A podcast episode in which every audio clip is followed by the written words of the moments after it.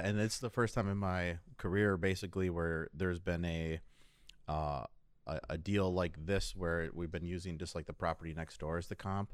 You know, I think there's been some deals that I've there's been some that I've bought where I've had I've had the comp, you know, but it was like within my portfolio and then I'm doing a similar thing. This was the first time where I was using somebody else's like exact comp because there was uh, in 2013 in Wicker Park I had bought a 16 unit. It was a like a failed condo deal, and then the same developer a, a year later, another one of his deals came out at eight unit, basically the same property. So I already knew all the rents and expenses, so I had a perfect comp for that uh, to use. But really, this has like been uh, been rare when that happens. I'm Drew Breneman, and this is the Rise and Invest podcast. I bought my first two properties as a 19 year old with my own money that I earned from an online business I started in high school. I've now grown my portfolio from that first duplex to hundreds of millions of dollars of investment property. My goal with this show is to give you the resource I wanted when I first started out. Subscribe to our podcast where I break down real life stories, tactics, strategies, and current market information you need to be a successful investor.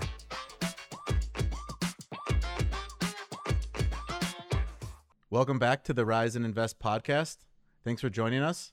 Today we're going to do another deal story. You know, these kind of you, you don't really get to pick when you're, you know, you, you find a good deal or when they they close necessarily. So we got a lot of deals closing, so we got a bunch of different different deal stories to to go through, I guess. Uh, this is the third one coming out and I have Evan Dillon back again. Good to be back on, Drew. Thanks for having me. Great. Yeah, and I think you know, so this deal that we closed, this is another Phoenix deal, and it's been our biggest one yet. So we're we're super pumped about getting it across the finish line, and uh, happy to give you guys all all a breakdown on it. So Evan, you want to start us off? Yeah, for sure. Um, yeah, I mean, like you said, it was our largest deal to date in Phoenix, so it was exciting to make a a bigger splash into the market. Um, you know, 96 units total, so uh, um, you know, bringing up our total unit count in the Phoenix market up to 161 units total. So just representing a little bit uh, over half of the units. So the the property, um, it's a 1973 vintage property, um, 96 units total. Like I said, um, consisting of 16 one bedroom apartments and then 80 uh, two bedroom one bathroom apartments. Um, nearly all of these units are in what we kind of call classic condition. So um, mostly, uh, I guess I'll say outdated fixtures or original fixtures that kind of came with the property or are not, you know, necessarily to the uh, scope to, you know, the, the, um, kind of the, the renter demand that's meeting the market. Um, so things like, um, white appliances, tan cabinets, uh, Formica countertops, old plumbing and electric fixtures. And, you know, one thing about, uh, you know, properties such as this as well is that, um, you know, it, it, does receive some renovations over the course of, you know, the years. I mean, it's a 1973 vintage property, but, um, you know, with it being uh, non-institutional ownership, things were kind of done piecemeal over the years. So you'll go into one unit and one you know unit will have nice vinyl flooring, but then the the cabinets are original, and then the bathroom's kind of a mess, and you know there's still white white appliances. So you you don't really notice that nice vinyl floor as much. Um, so you know I think you know one thing new, another thing kind of old. You, you know it almost makes that thing kind of feel de- devalued and you know, we saw it as a big opportunity to add value to a property that hadn't seen, um, you know, I guess a, a, lot of love over the years. And so much of real estate is just, you know, building something that's, you know, greater than the sum of its parts. And, you know, in doing, you know, a, a kind of a robust unit turn and value add project, you know, we can get a lot of good return on cost and uh, create a lot of value. Um, so yeah, I mean, like I said, um, you know, this was a deal that we found. Um, seller was kind of a high net worth guy. Um, hadn't really pumped a lot of, uh, you know, new energy into the property. Hadn't really taken advantage of the the market tailwinds that have occurred in Phoenix.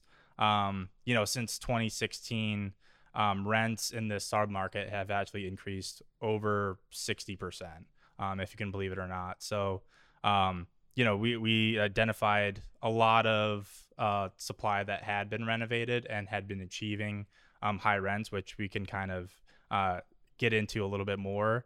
Um, uh, later in the podcast. But you know, we we identified it, um, had a lot of uh, opportunity for value, and you know, I think you know, in addition to the units, I'd say like the exterior was kind of in a little bit of rough shape. You know, there were some old stucco repairs that didn't match the color of the existing stucco, so you kind of saw it and just like Yeah. it, it didn't look good from you know just the kind of an eye appeal um but you know in, in addition to that you know uh the the wrought iron um and doors and everything just needed to really be repainted um and um, you know it had amenities like pool covered parking clubhouse laundry facility expansive cour- courtyards and um, you know w- one big thing that we noticed right away was that like there's this large clubhouse that wasn't being utilized. I guess you know what i'm just kind of getting at is that you know i think the property had good bones so to speak and that um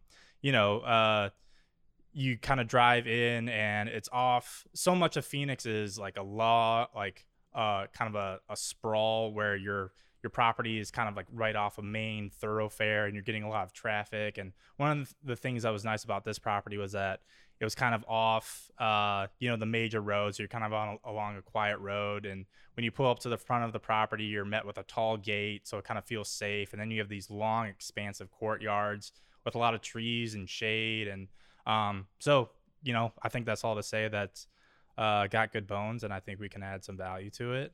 Um, Yeah, and you know, first and foremost, you know, we're we're numbers people, and it's interesting to hear you describe the property where it's like, well, what was nice about it in a way, you know? And it's uh, for for us, we're trying to find value and you know uh, find opportunities, and so to find a property that is in a really good location, you know, this is in Mesa, Arizona, and it's in it's in a, uh, a great submarket where we can get into the growth and uh, how much new competition there is, but where really like at every turn there's something we can do to improve the the value of the property and and what the rental income. And these properties are they're just based on what they make in terms of the rents you know after the expenses. And so real simply yeah you walk into a uh, clubhouse or a leasing office let's call it and it's like a dreary place with like a brown desk in it you know and then the rest of the space isn't even being used behind it except for like storage of like broken stuff like hey this is a great opportunity this could be Mhm. a uh, a party room or could be a really nice clubhouse with a gym in it and same thing right the units they they had kind of maintained what was there and then replaced things as they broke but you know a lot of this stuff felt like it was 30 years old inside and the rents reflected that mhm. so, and then one thing too that's, you know, and I will jump into the rents, I'm sure, much more in detail, but there's a basically the exact same building next door, which then made it real easy for us to go like, hey, we could take this building to that level or maybe even a little further, and it was really you know easy to to kind of visualize what we could do. Mm-hmm. Yeah, exactly. But it's in a great location as well. Um, located in Mesa, which I guess was kind of traditionally thought of as one of the more affordable places in the valley. Um, it is desirable because it's close to most of your major economic centers. So I can get to downtown Tempe, downtown Scottsdale, downtown Phoenix, pretty much all within uh, 20 minutes. Um, our property was it, it's located just directly north of US 60, so it's just kind of a quick hop onto the highway as well. Um, and then you know located just east of uh, Mesa's Fiesta district, which I guess is one of the you know the the premier kind of business districts within Mesa. Um, you know, spanning 18,000 total employees. Um, a significant majority of that is actually health and education. Um, one being Banner Health. Uh, they have a hospital there employing over 5,000 people. And then um, Mesa Community Community College, which has over 20,000 students. So that's a you know nice robu- like robust base to kind of start off with. And you know people kind of talk about eds and meds as being kind of like a stable, um, you know, stable sort of a sector when it comes to jobs. So it's nice to have that kind of buoying that uh, micro location within Mesa. And then, you know, there was some nice, you know, uh, new mixed use and retail developments going on. Um, you know, there was a Target uh, uh, pretty close, I think, uh, within like a quarter mile to the west, um, you know, Fry's grocery store. So solid location. Um, and then you know, I guess you know, and just kind of getting into the deal, um, you know, obviously like we wanted to um, you know add value to the project and it was it, it was definitely in need of um, you know an elaborate uh, kind of uh, value add project and programmed for renovating the units and like i kind of touched on earlier um, enhancing the curb appeal and the amenities was a big thing um, obviously because you know when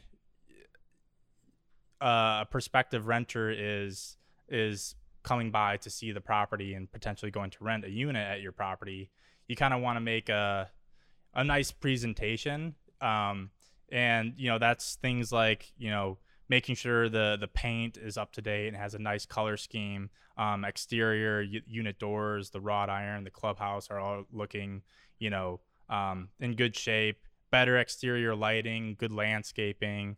Um, and then you know maybe doing like a clubhouse conversion like we kind of talked about where the the the property manager's desk area looks a bit nicer the uh the clubhouse itself is more inviting to guests and it's more vibrant there's more energy um, and has more up-to-date amenities um, and finishes and then um, also doing things you know like parking lot repairs and things like that where you know maybe the property itself looks really nice but then like the the parking lot uh, that surrounds it doesn't look in so good shape. So it's nice to, uh, or it's you know, it's a good idea to address all those immediate needs that kind of like uh, give that first impression to a prospective renter and uh, kind of garners their interest. Yeah, and I think a good place to start, kind of discussing what we saw, was the in-place rents today, you know, on the property, and then kind of what we saw at our comp, and then we could explain what we're thinking of doing in the units. So you know, in place rents uh, where the one beds were going for on average nine hundred and forty two dollars a month, and then chime in if I got any of these numbers off, Evan. And mm-hmm. then the mm-hmm. two bed one baths were going for a thousand fifty.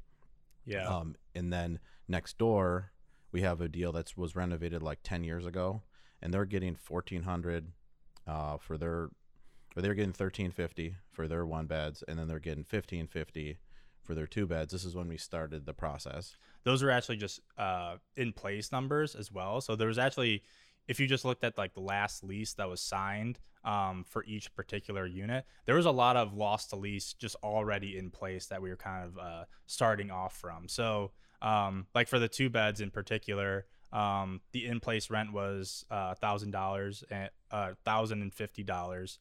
Um, I think we had maybe six total leases that were signed for two bedroom units uh, that were signed at 1250 so that's already a $200 pop from just what's in place so that was kind of our our starting point and then like you said you know um, we had a very good comp you know next door to kind of go off of where it was actually um, you know i say a carbon copy because it pretty it pretty much is where it's uh it was built two years prior to our property. Um, there's six residential buildings plus a clubhouse, um, kind of a, a, horseshoe perimeter parking lot. Um, same number of units, same unit mix, same floor floor plans. So it was quite literally, you know, a carbon copy. And like you said, you know, um, uh, when we were doing our uh, underwriting um, for this property and determining what the market rents should be, it's it's helpful when you have probably you know the the world's best comp right next door where like you said you know they they had renovated these over the years um, but it was not up to kind of today's standards when it came to finishes.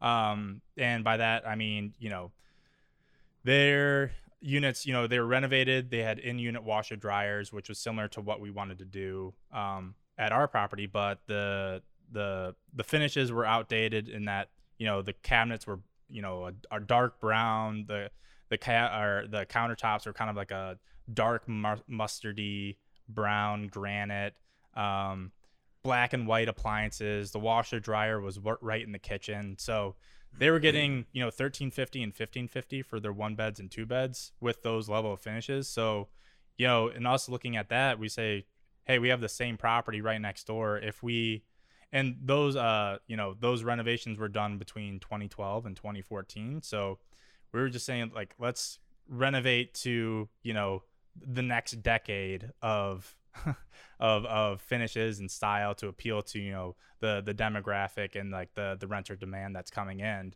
Um, so you know from that, our kind of foundation was you know just assuming a rent that we can achieve that's slightly higher than the rents that are occurring next door. So we ultimately chose 1400 and 1600 um, in our rents when we were um, first underwriting the deal. Right. So it's interesting when you you gave this initial you're painting this picture, you know, of the property initially and there's like, well, what what the heck could these guys have liked about it where the the paint was old looking, there's repairs to be made, the colors are all wrong, but it's you know, again, these things are based on what they make, and we're looking at a property where we could raise the rents on the one beds when we're done, four hundred and fifty dollars and five hundred and fifty on the two bedrooms, mm-hmm. and then uh, you know, just and while you do that, you upgrade the whole thing. You're upgrading it for for the city of Mesa. You're upgrading the the type of renter you'd have at these prices would be different than who you'd have at the lower one. So you're upgrading the the property. there's a lot a lot to like about it, and then that's so that's what drew us to it. And yeah, sometimes it's hard to envision this, but we were lucky that there's literally a property next door that we could just just look at. Yeah, and um, that's the really interesting thing too, because you know uh, when I've been on the podcast before, so uh, so much of what we've talked about in the past in our underwriting process is um, what we'll call like shopping the comps or go shopping, where we'll actually go to you know the three, four, five properties that we've identified as being the most similar to our property or the one that we're underwriting and the one that we're um, you know obviously uh, interested in buying. Um, and we do that to you know see the finishes um, understand what the rents are kind of get a feel for what the community is like what the amenities are like. Um, but usually you're you know you're kind of extrapolating information from a uh, another comp and then applying it towards uh, our subject property whereby you're uh, making adjustments for maybe it's in a worse location or maybe it's in a way better location than my property. Maybe the units are slightly bigger maybe the finishes are a lot different maybe the community amenities are way better or way worse or it could be a, a number of different things but um, that's the funny thing in having you know such a similar property next door where it's just kind of like a one-to-one relationship in terms of like if you renovate you know your property to this level this is what you should expect in terms of rent. So it's kind of interesting in that yeah. you know we don't have to do those sort of mental adjustments in terms of you know like i said adjusting for a better worse location or newer older vintage or better or worse uh, amenities we have the same property next door yeah and it's the first time in my career basically where there's been a uh, a, a deal like this where we've been using just like the property next door as the comp you know, I think there's been some deals that I've there's been some that I've bought where I've had I've had the comp, you know, but it was like within my portfolio and then I'm doing a similar thing. This was the first time where I was using somebody else's like exact comp. Cuz there was uh, in 2013 in Wicker Park I had bought a 16 unit. It was a like a failed condo deal. And then the same developer a, a year later another one of his deals came out at 8 unit. Basically the same property. So i already knew all the rents and expenses. So i had a perfect comp for that uh, to use, but really this has like been uh, been rare when that happens. So yeah, it's, it's exciting. So yeah, where what are we planning on doing with the renovation level then? Yeah, so um, it's going to be a full scope renovation. So one of the big things is that we wanted to add uh, washer dryers um, to uh, each of the units. Um, there's currently a, a, laundry facility at the property, um, but you know, with um, you know, just for everyone, you know, if you're lugging you know your dirty laundry you know across you know uh, the the community to go to the laundry room. It's a bit of a hassle. Um, so it is a it is a large you know amenity to have an in unit washer dryer where I have the added privacy and convenience of just being able to you know do my laundry right in my own home. Um, so and that's one of the things that uh, was you know pretty consistent when we were looking at you know nearby comps is that they had the in-unit washer dryer, including you know the property next door to us. Um, so that was you know a large item. Um, and then you know things like vinyl flooring, stainless steel appliances, um, new countertops, uh, updated cabinetry, um, new plumbing and electric fixtures. Really just refresh you know the entire unit and make it feel you know kind of modern and up to date in terms of you know its finish level. you know, one thing that I think would be interesting for people to hear about is kind of how it works for us when we come into town. Because I, I remember on, when we saw this deal, we were also touring another one, uh, another property that was for sale, and then when you're talking about what the the comps had laundry in it, you know, the reason we know that is because Evan and I went to all the comps. Yeah, we were, you know, we had just we were moving to Phoenix, and uh, you know, we wanted to find some apartments together, and so um, you know, so we went. I, you know, we toured two properties that were for sale, and then we started touring the comps that were, you know, would have been the rental buildings that a renter would be comparing these with once Mm-hmm. we were done renovating them, because we knew, looking at the condition of the property we were looking at buying, we were going to need to renovate it, and then what's our competition look like then? Mm-hmm. Yeah, exactly. And um, the, you know, th- that's obviously something that you know we always want to do is where we're actually going to the nearby competitors to see what um, you know their finish levels are, and then what uh, rents they're currently asking and leasing their units for.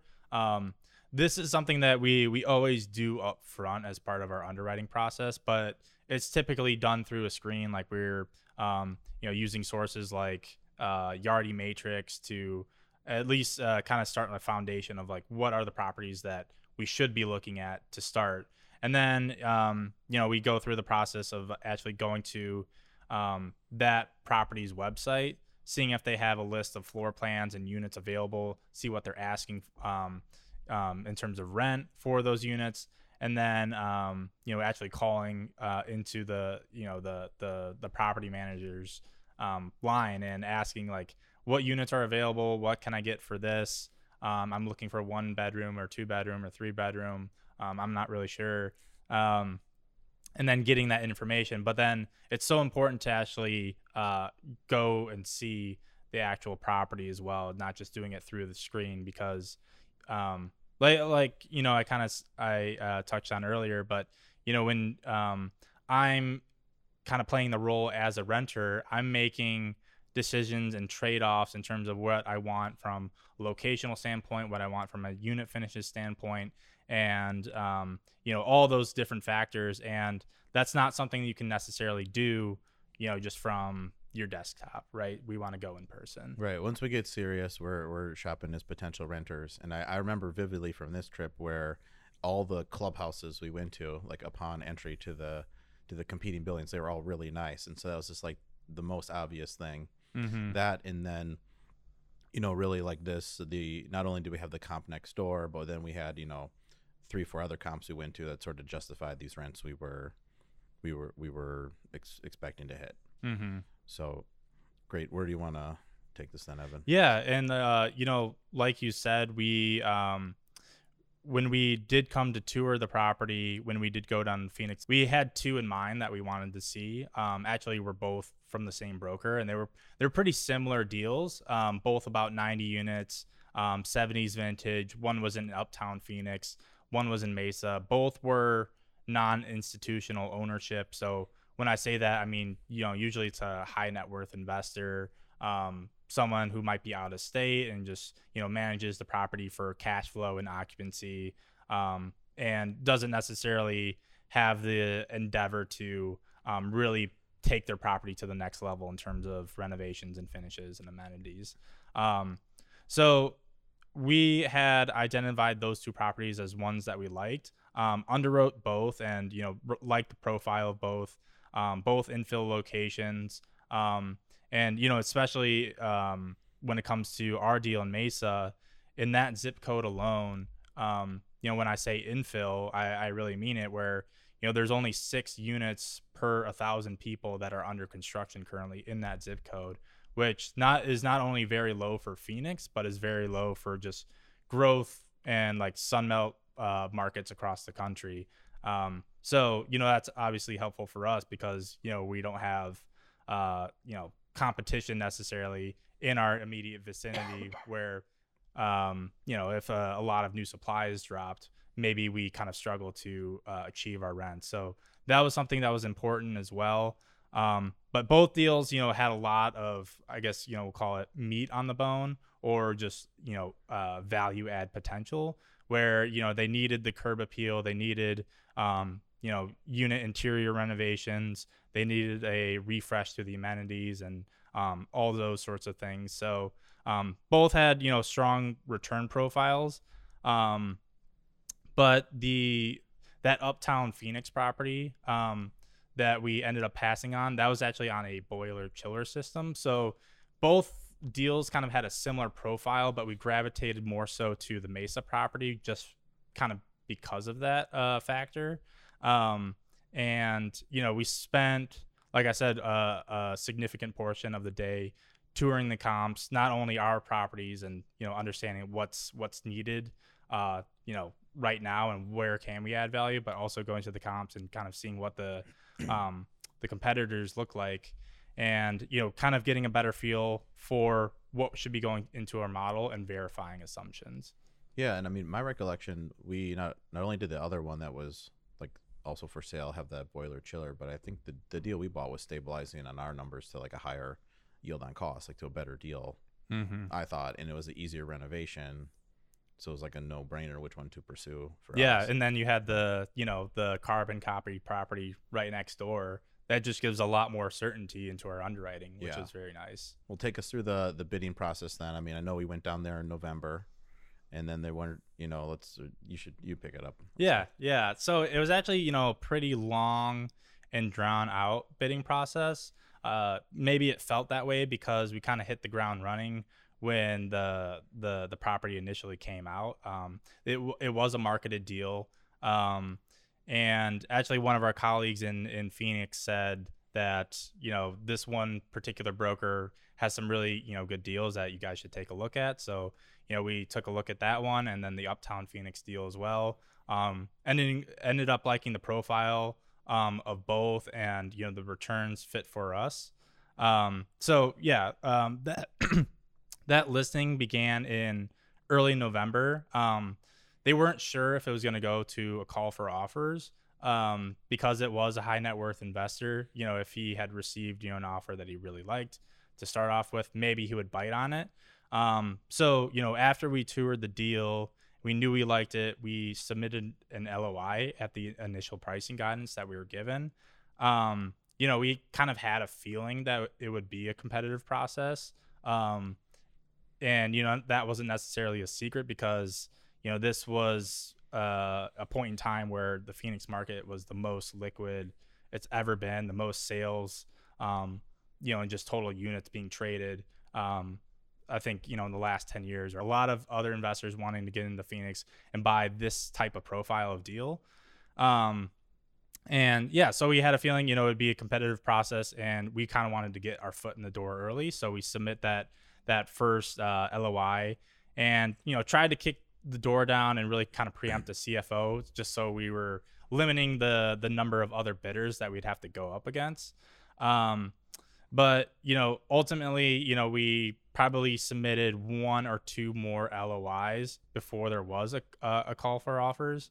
Um, you know, uh, gradually making our terms and pricing a little bit more competitive uh, each time, and you know, it wasn't enough to ultimately preempt the CFO, but um, you know, it, it it ended up going to the the call for offers and it was a process that you know included several several groups. I, I don't remember the exact numbers, but um, you know we submitted a competitive offer and we were invited into a best and final round. So you know when there is a call for offers, typically it can kind of go you know couple couple rounds afterward.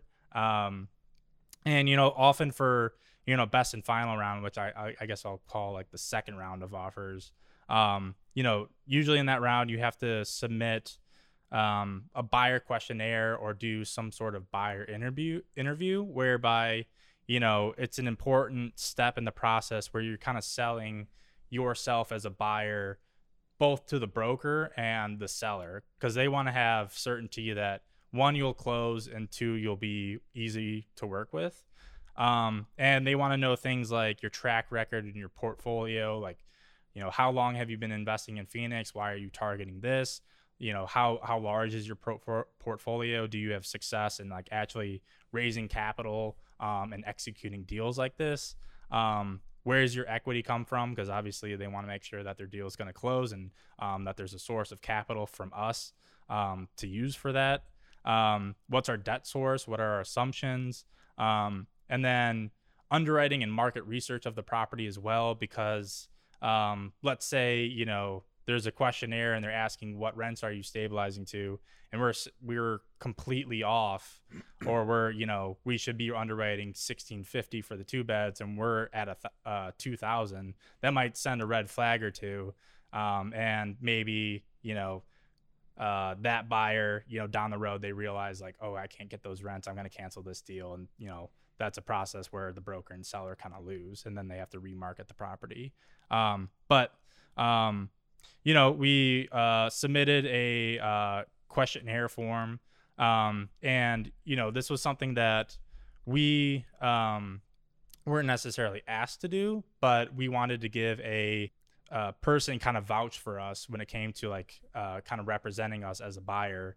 Where um, actually another broker from the same company um, actually uh, you had done deals with him in the past and um, you know, he was able to vouch for our reputation and our track record of closing deals, um, not being one to, to back out of deals or not being able to uh, source the equity, you know, and saying that we're good underwriters, we know the market, things like that. And that, that actually carried a lot of weight because, um, you know, our final bid for the property was 26 million and we actually, we weren't the highest bidder.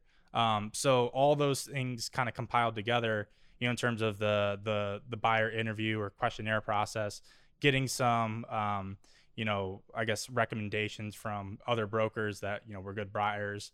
That that holds a lot of weight and we actually ended up winning the deal because of those reasons. Yeah, and so that's a big learning lesson for everybody and then us in- included seeing that be successful where you know, we had relied on a prior reputation where it was a broker and you guys all know who you are. But that's that's in Chicago, and I've I've probably bought like ten deals where he's been a part of them in some form or fashion. This broker, and so I asked him if he could reach out to his Phoenix counterpart and tell him what he thinks of us, and he he did, and he, he uh, had to email me back and told him uh, told me that he said you guys are the realest buyers I've got, you know. So that was uh, definitely most appreciated and helped us get the deal.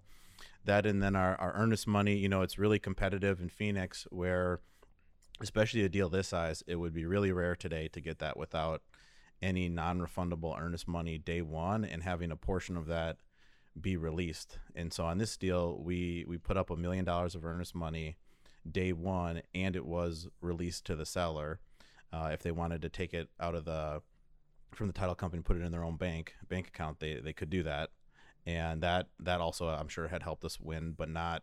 It's kind of like that's that's somewhat market, you know, to have that earnest money be released, but we had the whole amount be released, and then that's a a good amount of money of earnest money, obviously as a percent of the deal. Mm-hmm. Um, and you know that was also a very important term when it came to to winning the deal, um, because the seller wanted to complete a 1031 exchange with the proceeds that they received from this transaction, um, and you know. Uh, they they really wanted you know the the larger earnest money uh, deposit so that you know they could use that to uh, potentially source deals. Um, so that was one of the terms that um, actually helped you know get us across the finish line as well. Yeah, because they'll be out on their you know finding their replacement property and they'll have earnest money out, and if they want to stay in Phoenix, it'll be non-refundable as well. You know, so they want to make sure they have a solid deal with us, and then that's why you know who knows who we were competing with, but then they look at the whole thing where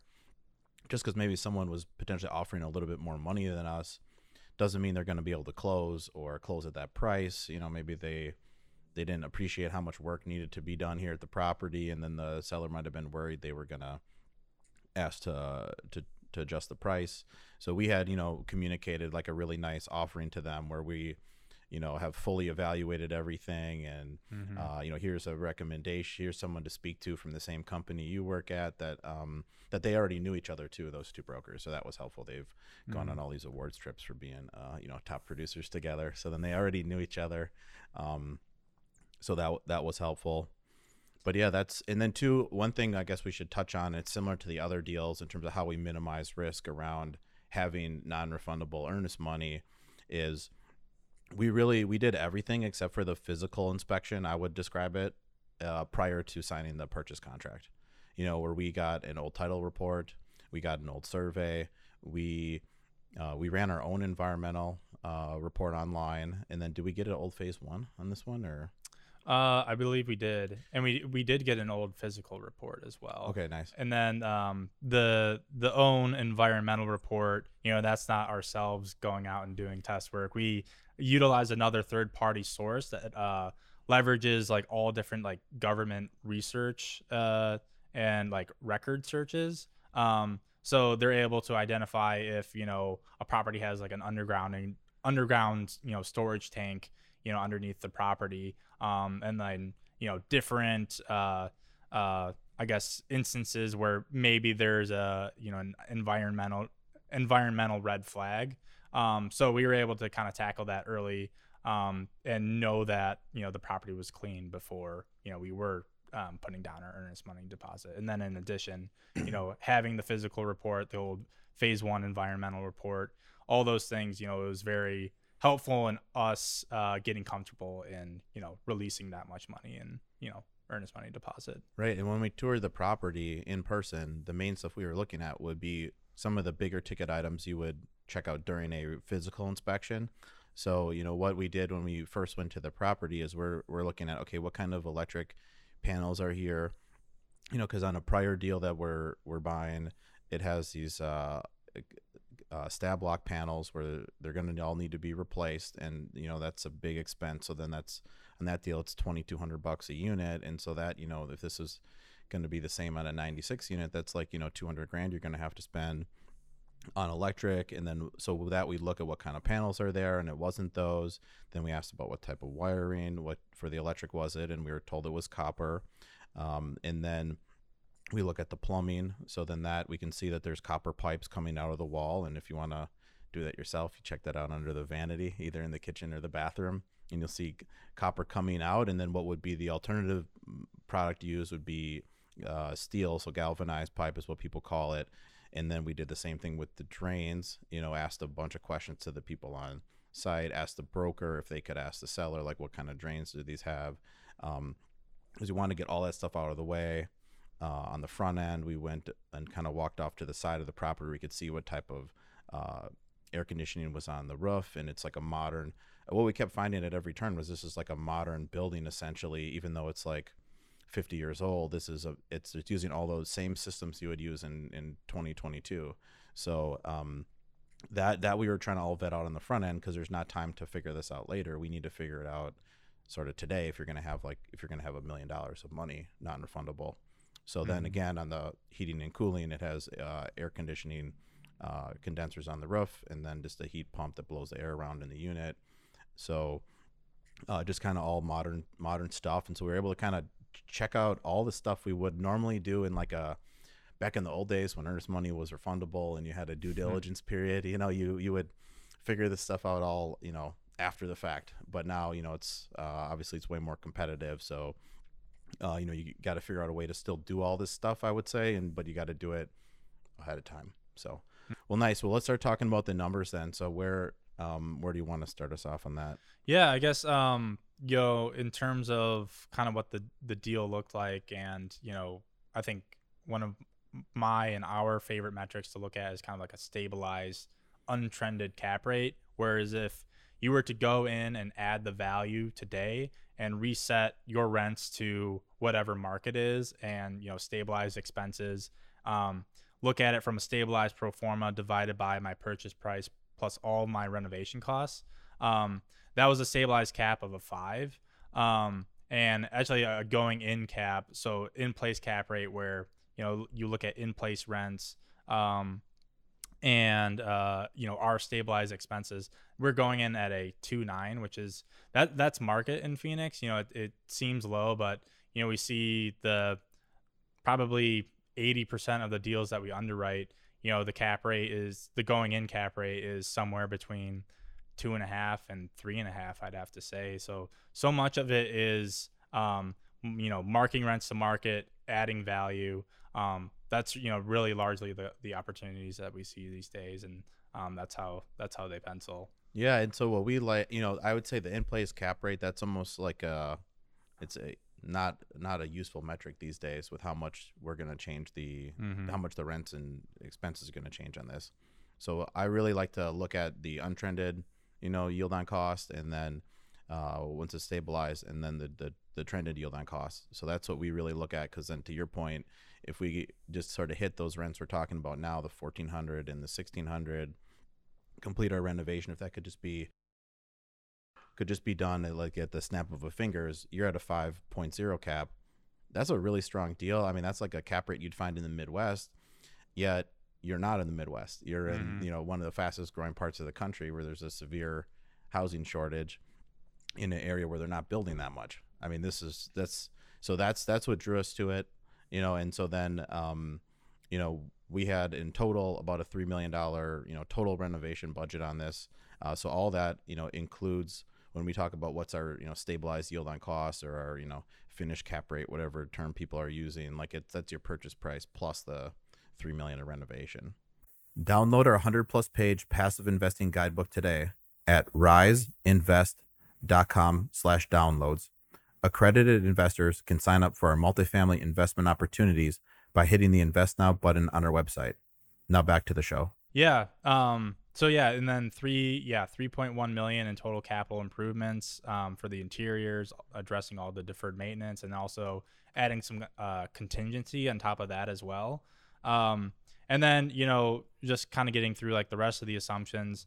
You know, we uh, I've talked about it on the podcast before, but you know, we maintain a database of every single underwritten opportunity where you know we have hundreds of deals in Phoenix that are similar vintage um, profile location and i'd say you know the significant majority of them are stabilizing to um, mid 4% cap rates um, so you add the value you stabilize it to a four and a half on an untrended basis um, so um, you know uh, we and then you know to that end you know we, we chose to exit um, assume an exit cap rate of 4.3 after three years. Um, and you know, if you apply that to uh, kind of a today's value, um, our stabilized value would be 33 and a quarter million. So we'd be creating about four million in value um, just from our, our our value add strategy. And you know what got us comfortable using that 4.3% cap rate. Um, you know, for one thing, there were things uh, in our underwriting that weren't included but could potentially um, be done to the property to add even more value. Um, one thing in particular is that the the clubhouse building itself was really large, and it can actually accommodate um, you know more potential units. So you know, in looking to the property directly next door to us, that's you know I keep calling it the carbon copy because it is. They have a large clubhouse where they actually um, converted unused rooms in the back to uh, create a three bedroom apartment. Um, so our property is 96 units, theirs is 97 units, same exact unit mix, but an additional three bedroom apartment. And I think, you know, we looked at it as well, and you could add maybe uh, two or three studio units would be feasible as well. So, you know, that's something, you know, when we're looking at these deals is we want to maximize you know the potential for the mac the next buyer as well where you know they can come in and identify the opportunity and see you know an avenue to uh, add even more value to the property. So that's something that we didn't necessarily underwrite but it's something that we kind of contemplated. And it's something that is kind of in our back pocket in terms of like if we were to go sell this you know within two three years maybe that's something that the next buyer contemplates themselves or maybe that's something that we end up doing and then there's more units to uh, renovate for the next buyer. Um, so that that's really important where you know you want to maximize your next buyer pool and that's kind of how we got comfortable with maybe what seems to be a, a, a aggressive exit cap rate assumption Yeah, and we also, I mean, even on the rent growth, we were pretty conservative compared to what's actually been occurring. You know, so even though we had a 4.3 exit cap assumption. Our rent growth, we only assumed 5% a year for the first three years and then it dropping down to 4% in year four. When in reality, the rent growth and and you have this memorized. It's eight percent, greater than eight percent over what period of time? Uh, greater than eight percent over the last ten years. Right, and then I don't think there's any years like on the that we even could find that are below five in like recent, you know, 50 Yeah. years. There hasn't been a year below five percent rent growth since 2012 in Right. Phoenix, according to Yardi data. Right. So then we assumed, you know, essentially like we're a conservative rent growth. So it, uh, it could work out definitely where the rent growth is way more than five, but we end up selling it at a higher cap rate and just are kind of right back in the same same place in terms of sale price. So that's one thing that I always keep that I always personally do is I like to look at these things a bunch of different ways, you know, and that was kind of one way where uh, you know, I looked at it like a bunch of different scenarios. Okay, what if there's 10% rent growth, but then we sell it at a five cap? How does that look? And then Mm-hmm. we landed on this scenario because it's kind of most it seems most probable but then also like falls within kind of the norms of what people would be used to looking at people would not be used to looking at a, a spreadsheet that says 10% rent growth even though that's what's happening. So um nice. I mean in terms of the returns on the deal you know we had this penciled on a three year hold and deal level that was a 25 and a half irr and then a 1.97 equity multiple. So really strong returns where it's interesting, you know, having done this for a little bit, just kind of seeing these deals where the returns are very high because we are in a fast growing market. Uh, inflation, inflation, inflation is all you hear about. And then uh, we are implementing a value add strategy to get even, you know, higher returns, you know, sort of forced uh, appreciation on the property. But it's interesting, there's basically no cash flow on this deal. You know, we're buying it and then we're going to take the next three years to renovate these 96 apartments and then we're going to sell it so it's a totally different animal compared to what i you know what i used to do and what like most people think of real estate investing is like well you buy it and then you just pay your loan down over time and cash flow it Mm-hmm. and this this market you know as uh just in in the whole not just saying in phoenix but just kind of everywhere has kind of forced people to kind of take on new strategies do different things and some people they've sort of pivoted where okay i used to do apartments now i'm doing office or i'm doing self storage or they're, they're doing something different to create maybe cash flow or do something that they want instead of getting into like a riskier kind of thing or something that i would know less about i just sort of figured okay let's go for on these uh you know phoenix deals a total return strategy. And this is all something you obviously already know but like where that's that's one thing that is like would be if we had our cash on cash on this is basically whatever money comes in we're just put it back into the property and there wouldn't be much cash flow anyways because we're holding units empty to renovate it. So those returns sound high but you basically put your money in and then you just get at the end all of it back but basically double Yeah. know? so that's uh, you know, it's an interesting kind of moment in time where that's just how the market is working. And, you know, you could choose to, if you really wanted cash flow, you could start buying apartments in Indiana or Michigan or uh, wherever the cap rates would be higher or be a lender. You know, like there's still ways you could do it. This is just what we've, we've liked. Yeah. So, Yeah, and just to to add to that point, you know, um, not only in Phoenix but like in like other growth markets as well, where you know rent growth was 20 25 percent over the last year. Um, you know, pretty much all the deals that we do underwrite in Phoenix have a similar profile, whether it's you know 1970s value add or you know newer vintage, and you know we're just doing a, a lease up or a mark to market. All these deals pretty much have zero cash flow. You know, you're lucky to get you know positive cash flow. You know, probably in the second year of your underwriting, um, because you know we are in a environment where interest rates are high um, and cap rates are low. You know, like I said, most of the in place uh, um, in place cap rates of the deals that we underwrite, you know, they're plus or minus three, three and a quarter. So so much of, of the deal is adding the value, um, and then you know you start to get the positive cash flow within you know year two, year three. Um, but it is all being reinvested in the property. But you know that's not unique to just this deal. That's that's for pretty much every deal that's out on the market, at least for for Sunbelt and Yeah. growth markets. Yeah, and it's interesting if you've never looked, you know, in like in the Sun Belt or somewhere where rents have grown like that, you're thinking, well, look at these people because I've explained this to even just owners in Chicago or brokers in Chicago because they go, I don't understand why would you ever buy a three cap in Phoenix compared to like a five and a half cap in Chicago? It does. I don't understand why you would. Why would you choose that? You make more buying a five and a half cap, right? Mm-hmm.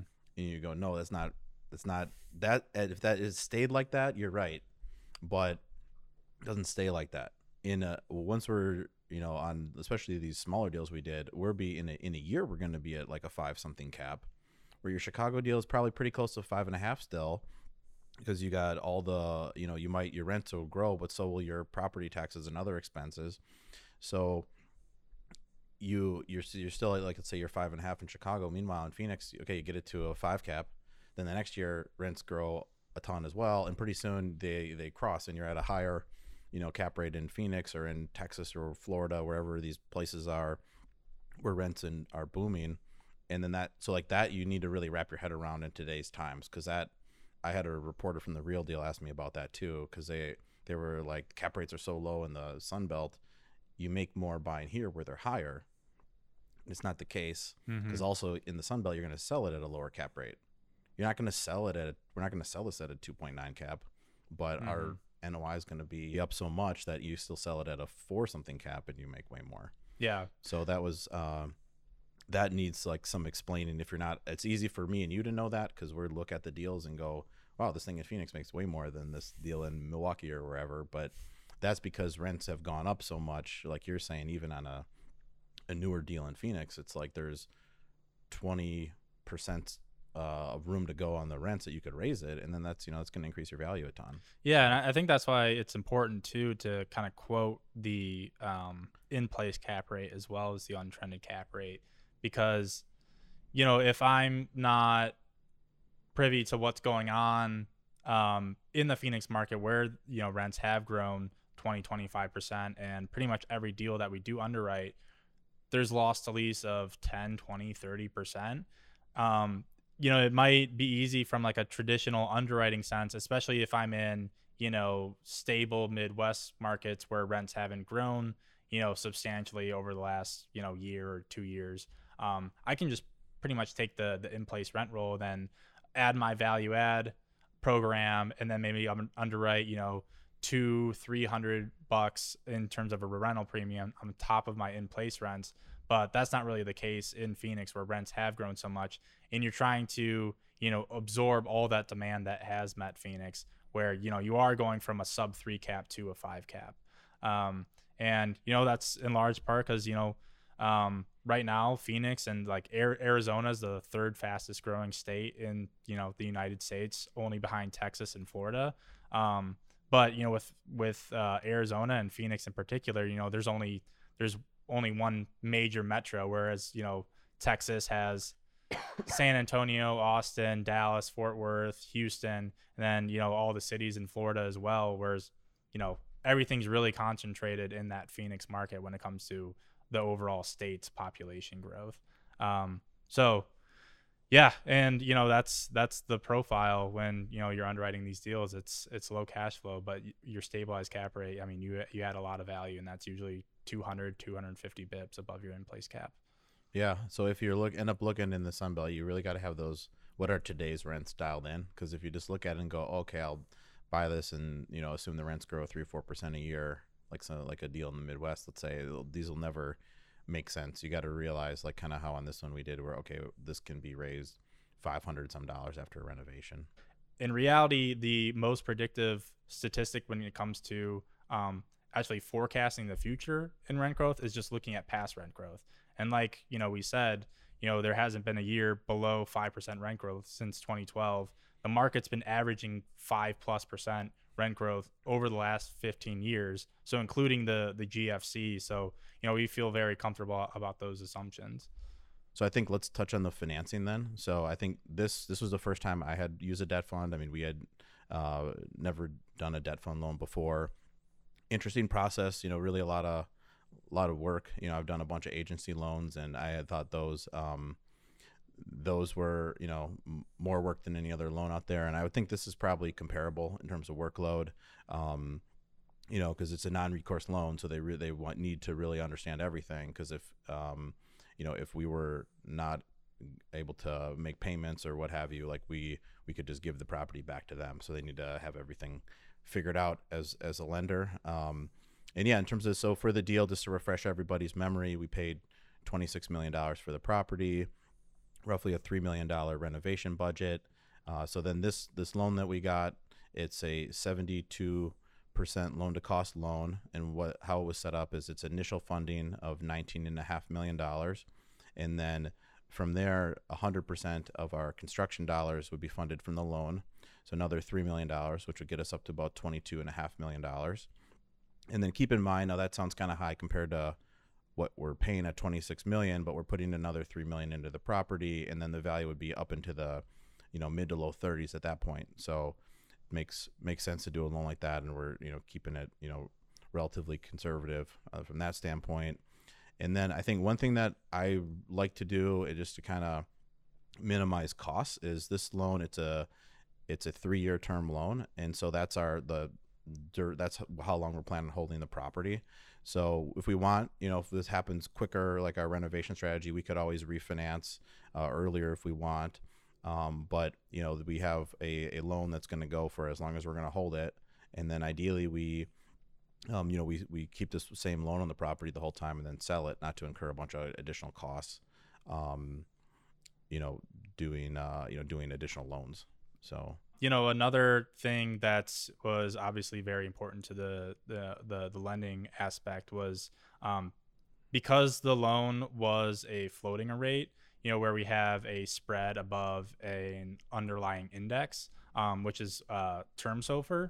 Um, we were required to purchase um, what we'll call a cap um, on our loan, which um, we we purchased a cap. It was a two year SOFR cap at three percent, and the way that it works is, um, you know, you can mm, uh, customize your cap to be a certain number of years or a uh, certain percentage, whereby you know if we buy a two year SOFR cap at 3% and our underlying index exceeds 3% within our first two years of owning the property, we would not pay above that 3%. So we're effectively capped at 3%.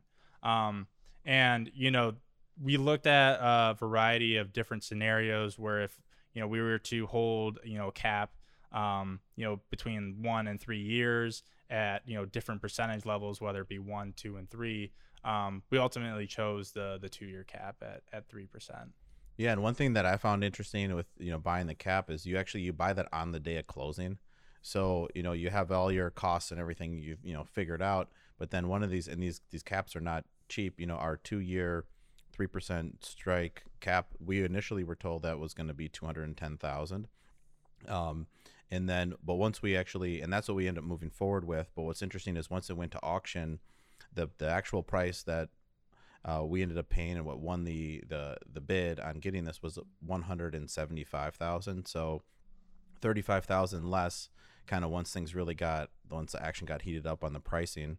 So that's that was uh, uh interesting to see that. And then to just kind of the whole decision around what cap to buy where our the 3 year cap at 3% was 370,000 so you would pay for that third year another 160,000 and then uh, we asked what's a one year cap? You know at a 3% strike. And today that was that was only 55,000 so this was you know kind of a thought like which so then which one would you buy? Would you pay the 160,000 extra and have the whole term of your loan uh, you know have the cap already in place?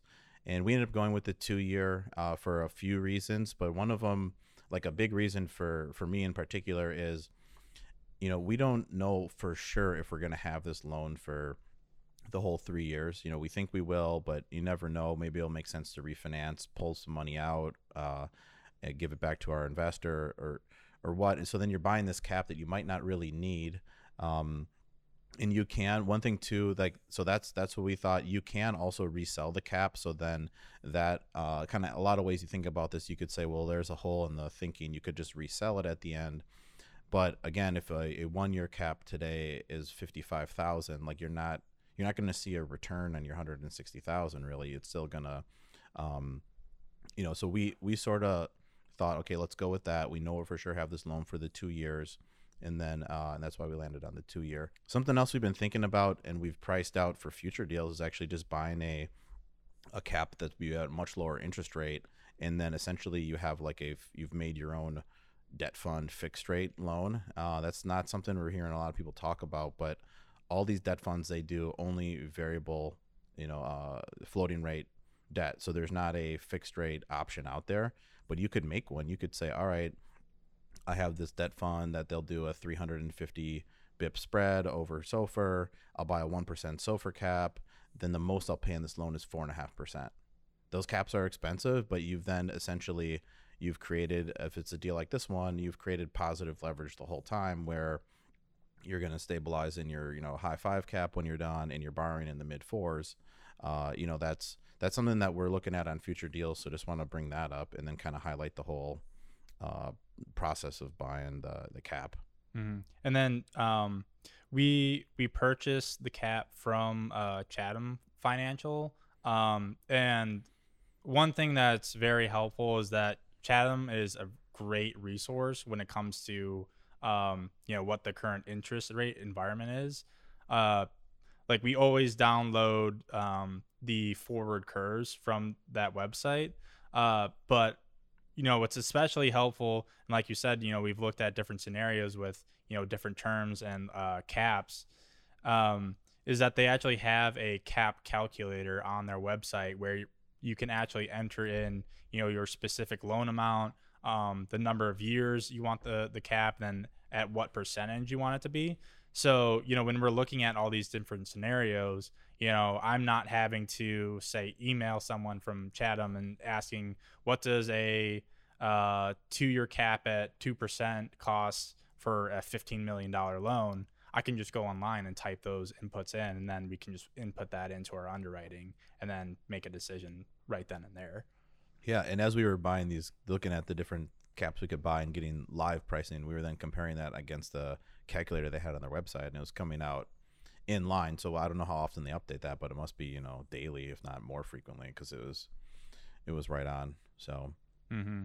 Well, nice. And then the equity on this deal, we raised it just from one individual. It's been somebody who's invested in a ton of our deals, um, and so that uh, we kind of knew he had a certain amount of money he wanted to invest, and so this we knew would be a fit for him. So we we put him in it, and so this is a interesting deal, kind of for us, different than the last two. Where this one we we didn't do a syndication; we just had one person, you know, fund all the the LP equity on it.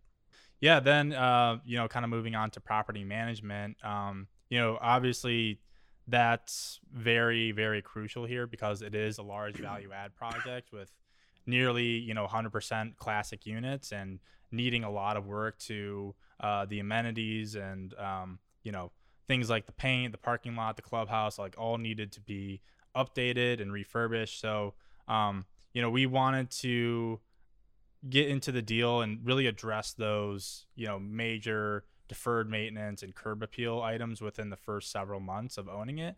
Because, um, like we said, that kind of sets the you know the the precedent for you know your new renter base where they see a new property or not a new property, but uh, you know a property that's you know starting to re- really receive some love and you know some value add. Um, and then you know at the peak, we want to be delivering. You know, we we uh, underwrote um, basically the renovation program to occur. So 96 total renovations uh, evenly over a two year period. So when you look at the pace at which we're delivering, you know, new units, um, you know, at, at our peak, we're probably going to be, you know, delivering four to six renovated units per month.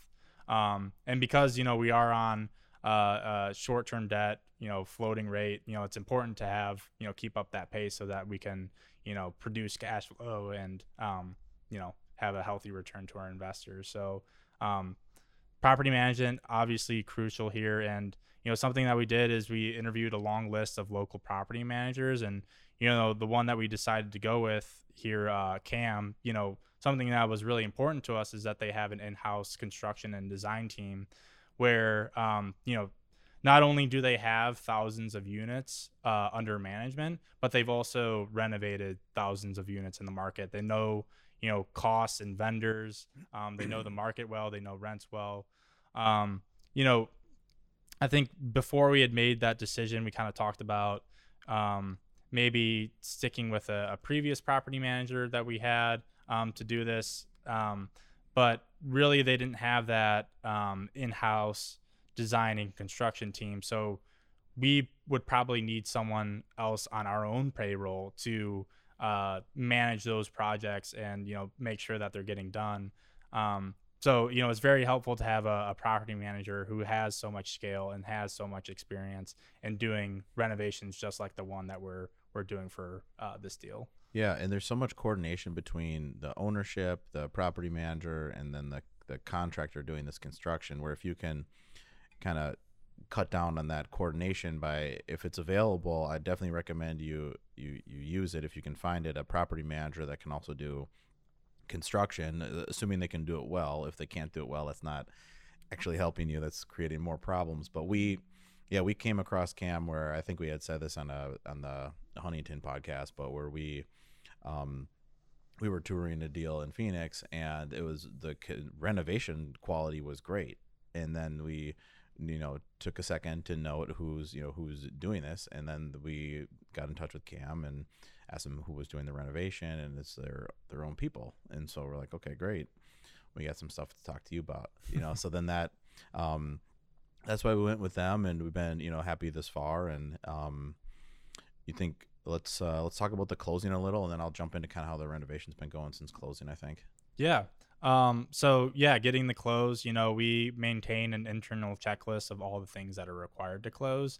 Um, you know, it's very important to be diligent and on schedule with these things because it's easy to get behind. And, you know, especially when, you know, you're closing within two, three months of executing, you know, your purchase contract, you have to be moving things along and you have to know uh, the status of each and everything. So, you know, things that we're tracking, you know, uh, loan documents, uh, our own borrower borrower org docs, um, you know, wiring instructions, you know, making sure that we're getting, uh, uh, you know, the, the final survey finished and getting a certified rent roll from the seller, um, making sure that we're, you know, getting all third party reports in, um, you know, those are things that, you know, we're, we're making sure that are getting done.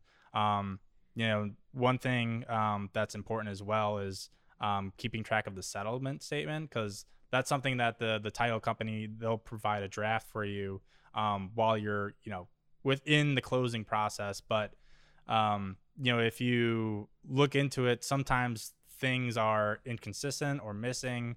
Um, so we actually go through the process of recreating it and comparing it to our numbers to make sure that you know the title company company uh, isn't missing something or there isn't a misunderstanding. And I think it was actually with uh, this deal, you know, I think we saw three, four, five, six drafts of the settlement statement um, before the final one.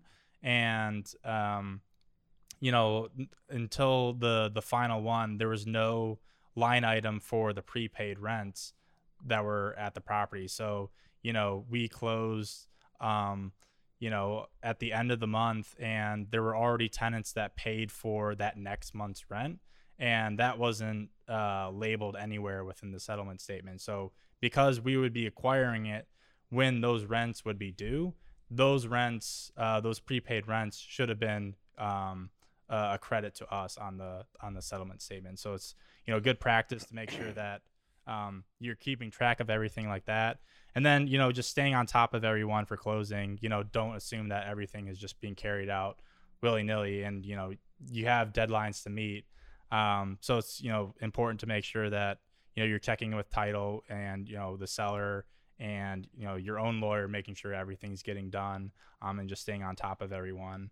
Um, you know, one of the things uh, you know, kind of at the very end that we needed um, too was a actually um, a, a holdback agreement for seventy five hundred dollars, where actually the seller needed to obtain um, tax certification um, or uh, tax certificates whereby you know they uh, the city um, you know says that they were indeed um, up to date with the taxes that were due on the the um, the actually the the rental payments um, on the property. So we actually uh, the the the seller wasn't able to obtain those before our closing date. So we actually had a holdback agreement where you know we had an idea of what that value should be for the actual tax payment um, that would have been due from the seller, and because they didn't uh, get those certi- certificates on time, you know, we wanted to make sure that we were holding back some money from their uh, sales proceeds or the proceeds that would be given to them. Um, and then, you know, one other thing that you know is really important is obviously like doing the the final walkthrough um, at the property and you know making sure that you know the day before you're going to close or the day you're going to close that the property's still in good shape. There's nothing that's material materially changed or um, you know no catastrophic instances of something happening um, where you know you hope that the worst scenario doesn't happen but you know never say never um, and um, yeah, so we make sure to send someone down there to, to check out the property before we close. That's that's spot on. I mean, it's interesting. Every closing's a little different. You know, I think this one, just like all the others, though, we made, um, you know, making that settlement statement, you know, on your own, but also making it ahead of time.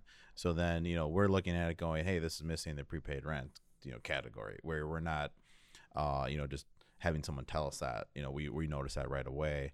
Um, so that's definitely, you know, not not only a a tip to make that, but then make it ahead of time. So then when as numbers come in, you're not, you know, checking these very large numbers just kind of in like uh, under duress time wise.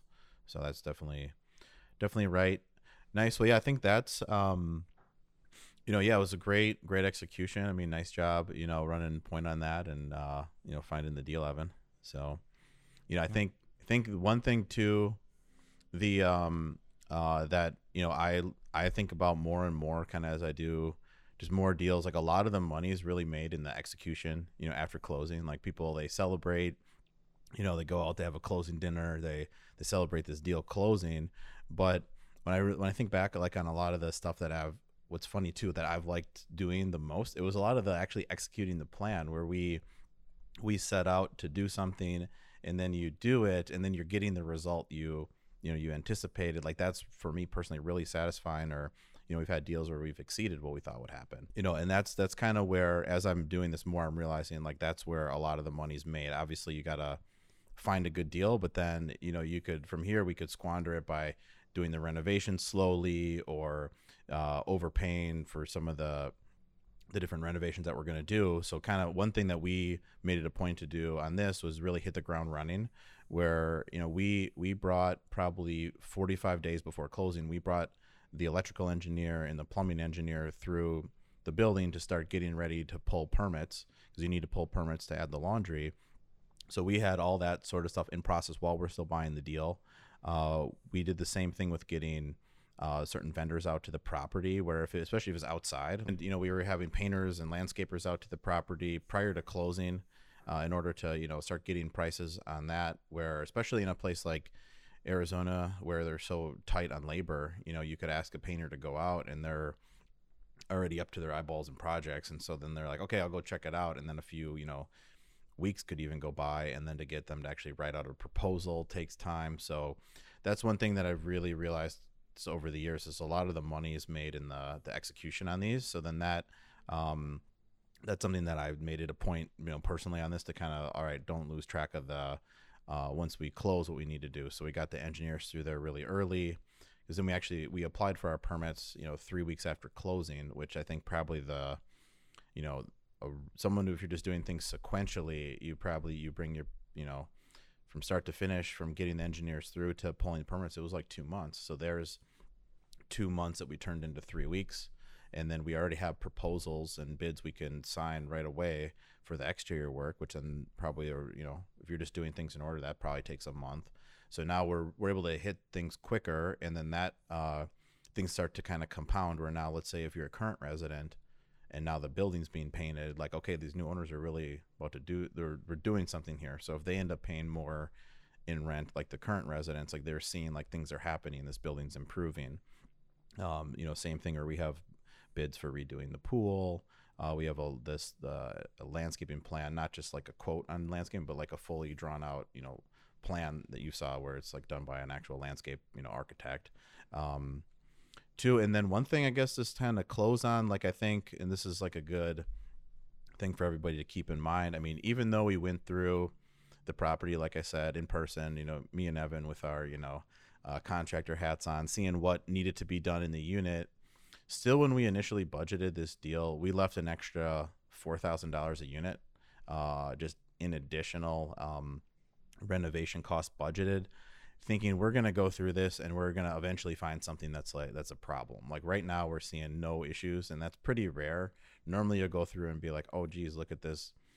We have asbestos or we have a pan electrical that needs to be changed or just something. And you know so far and it's true even through today we haven't found anything um, that is like that four thousand dollar or so issue. But so far so good on you know we budgeted conservatively and then we were able to um, haven't ran into anything yet but even you know having done enough of these i you know we'll see if it comes up mm. but so far so good where we're coming in under budget um, but you know that's just so far with just getting the initial prices now we need to actually actually do it so mm. yeah and then you know like you said earlier where you know obviously you know i'm on the acquisition side and i'm constantly looking for new deals and you know underwriting new deals and finding uh, identifying good ones to to pursue you know that's that's a really exciting thing that drives me but when it actually comes to closing the deal and um, you know when you do start receiving bids for painting and landscaping and um, doing the the unit interior renovations that's pretty you know exciting and um, you know I, i'd say when the the closing occurred um, there wasn't you know uh, champagne and you know a bunch of we didn't throw a parade or anything for ourselves. We we got to work, and you know the hard work start starts after the closing. So you know what's really going to be rewarding is when we actually realize the value that we we see in the property. Um, so we're excited about that. Yeah. So then that yeah that'll that'll come in time. Well yeah well great well yeah thanks for being on Evan. Thanks for running us through the deal. Appreciate it. Yeah. Thank you. Great. Well, thanks for joining us, and we'll see you on the next episode. Thanks for joining us on the Rise and Invest podcast. Please be sure to hit that subscribe button on YouTube or wherever you enjoy your podcasts. If you'd like to dive even deeper into real estate investing, check out our company's website, riseinvest.com, where we have numerous free resources and information that can help both active and passive real estate investors. Our 100 plus page passive investing guidebook, our trends report, and our blog are all available on our website. If you are an accredited investor, you can get started today as a passive investor in our multifamily investment opportunities by hitting the Invest Now button on our website the views and opinions expressed in this podcast are those of Drew Breneman and guests as of the date of recording and do not purport to reflect the views or opinions of Rise Invest Holdings LLC and its subsidiaries.